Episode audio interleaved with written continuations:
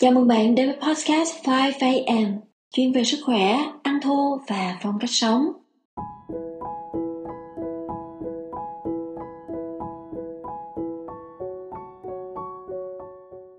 Xin chào, xin chào các bạn.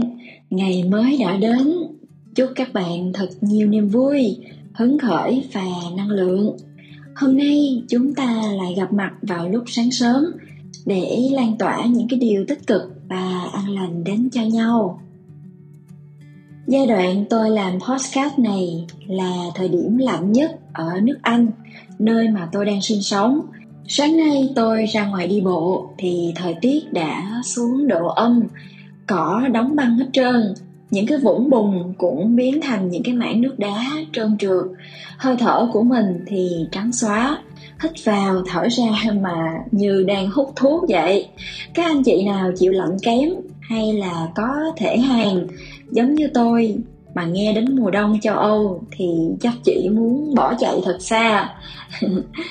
Nhưng mà từ khi ăn thô, tôi lại thấy mình yêu mùa đông hơn rất nhiều. Trước đây khi gặp thời tiết lạnh thì tôi biết thế nào ngọn lửa bệnh tật cũng sẽ bùng cháy. Thế nào thì mình cũng sẽ cảm sốt, nhức đầu, sổ mũi, cũng phải uống thuốc, sức dầu hay là cạo gió. Chai dầu nước xanh với cái thẻ bài cạo gió đó là hai cái vật mà bất ly thân. Với các anh chị em nào ở miền tây nam bộ thì quá quen với hai thứ đó rồi ha. Nghĩ lại vẫn còn thấy sợ các anh chị à rời xa một cái cuộc sống bủa vây bởi bệnh tật ngày xưa, quả là cái điều không tưởng. Thế nhưng bây giờ nó đã là sự thật và nó còn vượt xa hơn cả mong đợi.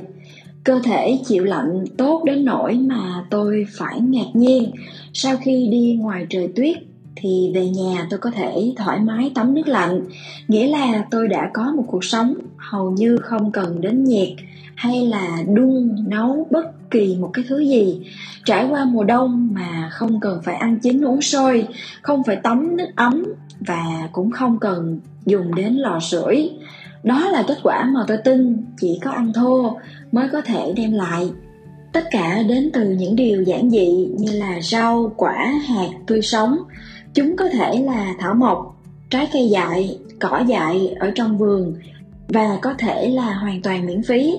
Đó là những thứ đem cho tôi một cuộc sống không trói buộc và thật sự tự do. Hy vọng các anh chị đang theo đuổi ăn thô có thêm cảm hứng, động lực và niềm tin nha.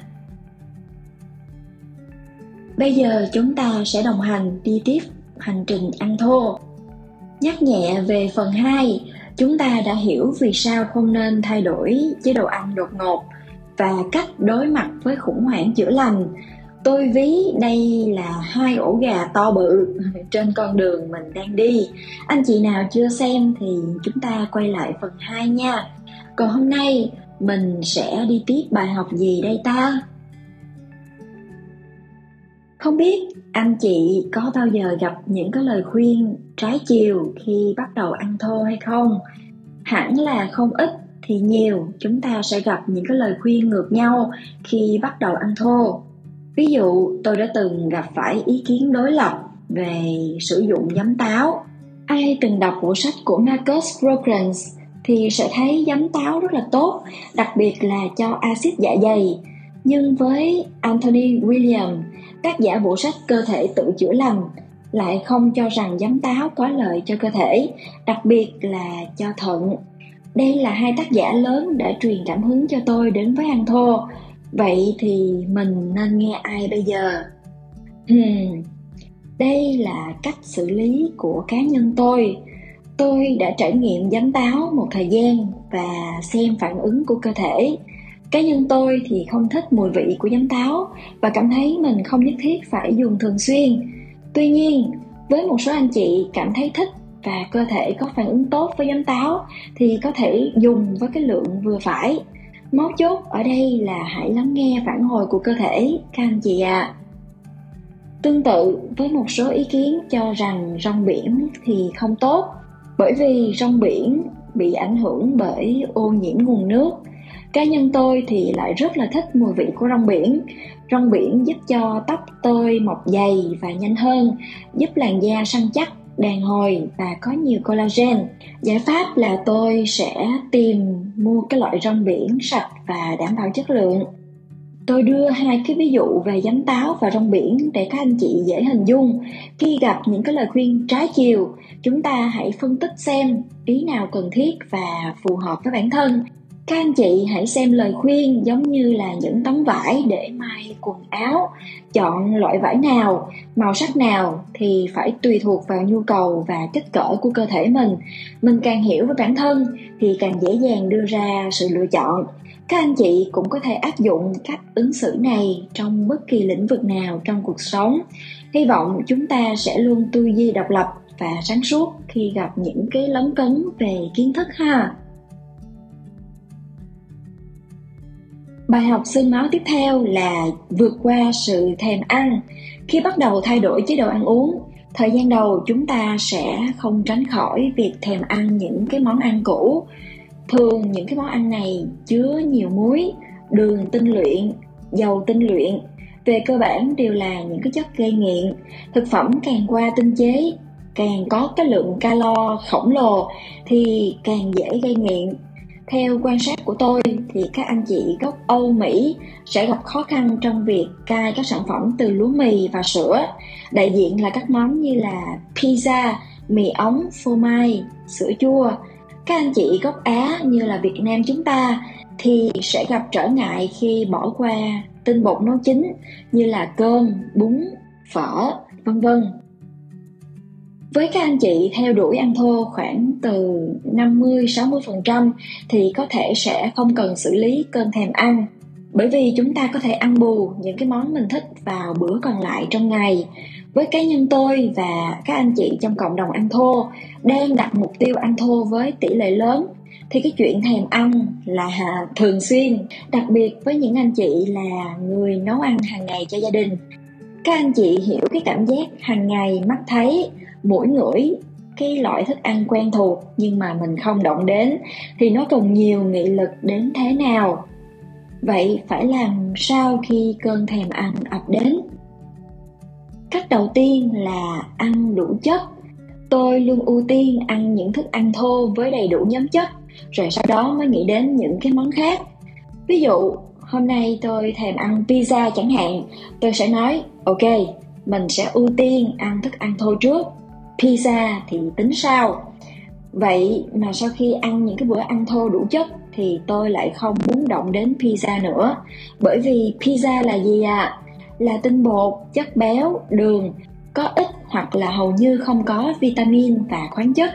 So với món bánh nhiều tinh bột và ít dưỡng chất này, thì cái bữa ăn thô bao gồm rau, trái cây và hạt thì đã đủ tinh bột chất béo, đường và cả vitamin khoáng chất cần thiết. Khi đã no và đủ chất thì cơ thể của chúng ta nó không có nhu cầu ăn thêm nữa. Vì vậy, để xử lý cơn thèm ăn, đầu tiên chúng ta phải nạp đủ chất. Các bạn nha. Cách thứ hai để xử lý thèm ăn là hãy khám phá thế giới ăn thô, một thế giới của xinh đẹp và màu sắc vẫy gọi các anh chị ơi ban đầu tôi thích những cái bữa ăn thô, đơn giản và ít nguyên liệu thôi. Cốt là để cho cơ thể thích nghi. Về sau, tôi bắt đầu trải nghiệm những cái bữa ăn đa dạng và sáng tạo hơn. Ví dụ như là mì spaghetti làm từ dưa leo bào sợi, bánh tằm cà ri cây từ bí ngòi, gỏi cuốn rong biển ăn kèm sốt từ các loại hạt, salad trái cây hỗn hợp, kem trái cây hay là sô cô la thô chia sẻ về những món ăn này để các anh chị hình dung. Ăn thô không phải là một phép trừ, mà là phép cộng, tốt đẹp cho cuộc sống. Ăn thô không phải là sự kiên khem, mà là cánh cổng mở ra một thế giới màu sắc hấp dẫn cho nên hãy cho mình một không gian để khám phá thật nhiều công thức, ăn thô thú vị. Đến một lúc quay đầu nhìn lại, chúng ta đã xây dựng một cái thói quen mới với ăn thô và giữ một cái khoảng cách nhất định với thói quen ăn uống trước đây. Khi chúng ta đã trải qua những cái bữa ăn đủ chất và dành thời gian cho những món ăn thô hấp dẫn mà mình vẫn còn thèm những món ăn cũ, thì chúng ta phải làm thế nào? Tôi cũng không khác gì các anh chị Hiện tại tôi đã ăn thô khoảng 95% và phấn đấu để đạt tỷ lệ cao hơn nữa. Thỉnh thoảng thèm các món ăn cũ cũng là hết sức bình thường. Cách tôi lựa chọn là thuận theo tự nhiên, cứ ăn lại những cái món mà mình không cưỡng lại sự hấp dẫn. Tôi nhìn nhận cái việc thèm ăn hay là nghiện ăn thứ gì đó đôi khi là vấn đề của tâm lý đó ạ. À khi dặn lòng mình sẽ kiêng đồ ngọt, thì cả ngày hôm đó mình toàn nghĩ đến đồ ngọt thôi, kiểu như là luật hấp dẫn. Vậy đó các anh chị ạ. À. nên vô hình chung, mình càng đặt áp lực thì càng không thành công. Hãy thả lỏng và uyển chuyển một chút. Ok, thèm bánh ngọt thì sau khi ăn thô rồi cũng có thể ăn một ít bánh ngọt. Nhưng, có một chữ nhân ở đây nha. Sau khi ăn bánh ngọt, hãy lắng nghe phản hồi của cơ thể. Trải nghiệm của tôi là sau khi ăn lại những cái thức ăn ngày trước thì cơ thể nó sẽ lên tiếng ngay. Ví dụ, tôi đã ăn thử lại bánh kem và khoai tây chiên. Sau khoảng một năm ăn thô thì cảm nhận là cổ họng của mình nó bị rát và có thể bị khan tiếng vào ngày hôm sau. Một vài anh chị khác chia sẻ là sau khi quay lại ăn cơm hay là xôi nếp thì đi ngoài phân sẽ cứng hơn và khó đi hơn. Khi ăn lại thịt cá thì dạ dày cảm thấy khó chịu, cơ thể lại xuất hiện mùi, trung tiện hay là đánh rắm cũng nhiều hơn. Sau khi ăn lại các món ăn chay hoặc là rau củ nấu chín thì sẽ cảm thấy uể oải và buồn ngủ hơn là sau bữa ăn thô. Khi chúng ta ăn thô với tỷ lệ càng lớn, cơ thể càng sạch thì chúng ta sẽ dễ dàng nhận ra các thực phẩm sẽ tác động thế nào lên cơ thể mình có một người ăn thô tên là Danny Dalton, anh hiện sống ở Mỹ, cũng là người ăn thô và có một khối cơ bắp rất là đồ sộ. Có thời gian anh đã quay về ăn pizza, món ăn yêu thích thuở nhỏ của anh. Khoảng 2-3 năm sau, khi trở về chế độ ăn kiểu Mỹ, thì Danny phải nhập viện vì bệnh trĩ rất là nặng và bệnh sỏi thận.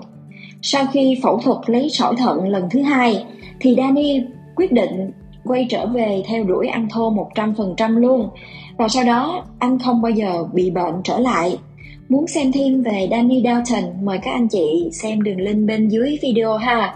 Đây là một câu chuyện truyền cảm hứng rất lớn cho tôi về việc tự kỷ luật. Khi suy nghĩ cẩn thận hơn về những cơn thèm ăn, tôi cũng muốn chia sẻ đôi điều thế này. Đôi khi mình thèm những cái món ăn đơn giản vì mình nhớ mùi của thực vật bên trong món ăn đó Điều này tôi đã từng đề cập trong video vị giác nguyên thủy ha. Hầu hết thức ăn từ động vật nếu mà chúng ta không tẩm ướp, chế biến cầu kỳ thì nó khó hợp khẩu vị. Còn mùi vị của thực vật thì vốn đã rất chân thật và tự nhiên, không cần nêm nếm cũng đã rất ngon. Ví dụ khi mà nhắc đến bánh mì thì sẽ nhớ đến mùi rau ngò ta, dịu dịu, Nghĩ đến các món cuốn thì mình liên tưởng đến mùi của tía tô, kinh giới, rau thơm. Nghĩ đến các món kho thì mình nhớ đến mùi thơm của gừng, sả, ớt, nghệ, tiêu, hành tím, vân vân. Nếu mà chúng ta biết kết hợp các gia vị tự nhiên và thảo mộc vào các món ăn thô thì những cơn thèm ăn sẽ không còn là trở ngại đâu ạ. À. Bên cạnh khẩu vị thì tôi biết có những món ăn có ý nghĩa và gắn liền kỷ niệm tuổi thơ hay là một ký ức nào đó. Đó có thể là những món ăn ngày Tết hay là những cái món quen thuộc mà ông bà, cha mẹ mình từng nấu. Tôi thì luôn nghĩ đến những cái món ăn đó với sự biết ơn và trân trọng. Chỉ có điều là hiện tại thứ tôi cần là chế độ ăn phù hợp và tối ưu sức khỏe hơn mà thôi. Chúng ta đã đi qua ba cách xử lý việc thèm ăn hay là nghiện các món ăn của thói quen cũ. Cách một là chúng ta sẽ ăn những cái bữa ăn thô đủ chất. Cách hai là dành thời gian nhiều hơn khám phá thế giới các món ăn thô hấp dẫn. Cách thứ ba là nếu có thèm ăn thì hãy ăn trong sự tỉnh thức và lắng nghe phản hồi của cơ thể. Sẽ có các anh chị nói rằng, cái gì quá cũng sẽ không tốt Ăn thô với tỷ lệ vừa vừa khoảng 50-60% là đủ rồi để mình có thể khám phá các nền ẩm thực khác nhau nữa. Tôi rất là tôn trọng những ý kiến phản hồi như vậy và xin chia sẻ thế này. Dù các anh chị ăn thô bao nhiêu phần trăm, miễn có ăn thô thì sức khỏe đã phần nào đảm bảo rồi.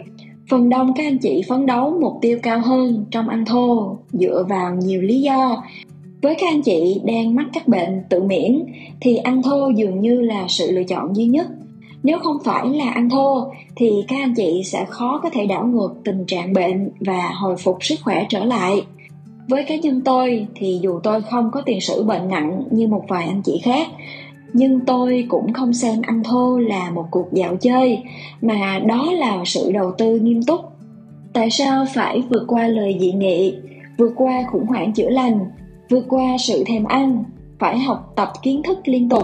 Tất cả là để tôi có thể nhìn thấy tất cả giá trị tốt đẹp của lối sống này, một cuộc sống tự do tự do về thể chất, về vật chất và về cả tinh thần nữa.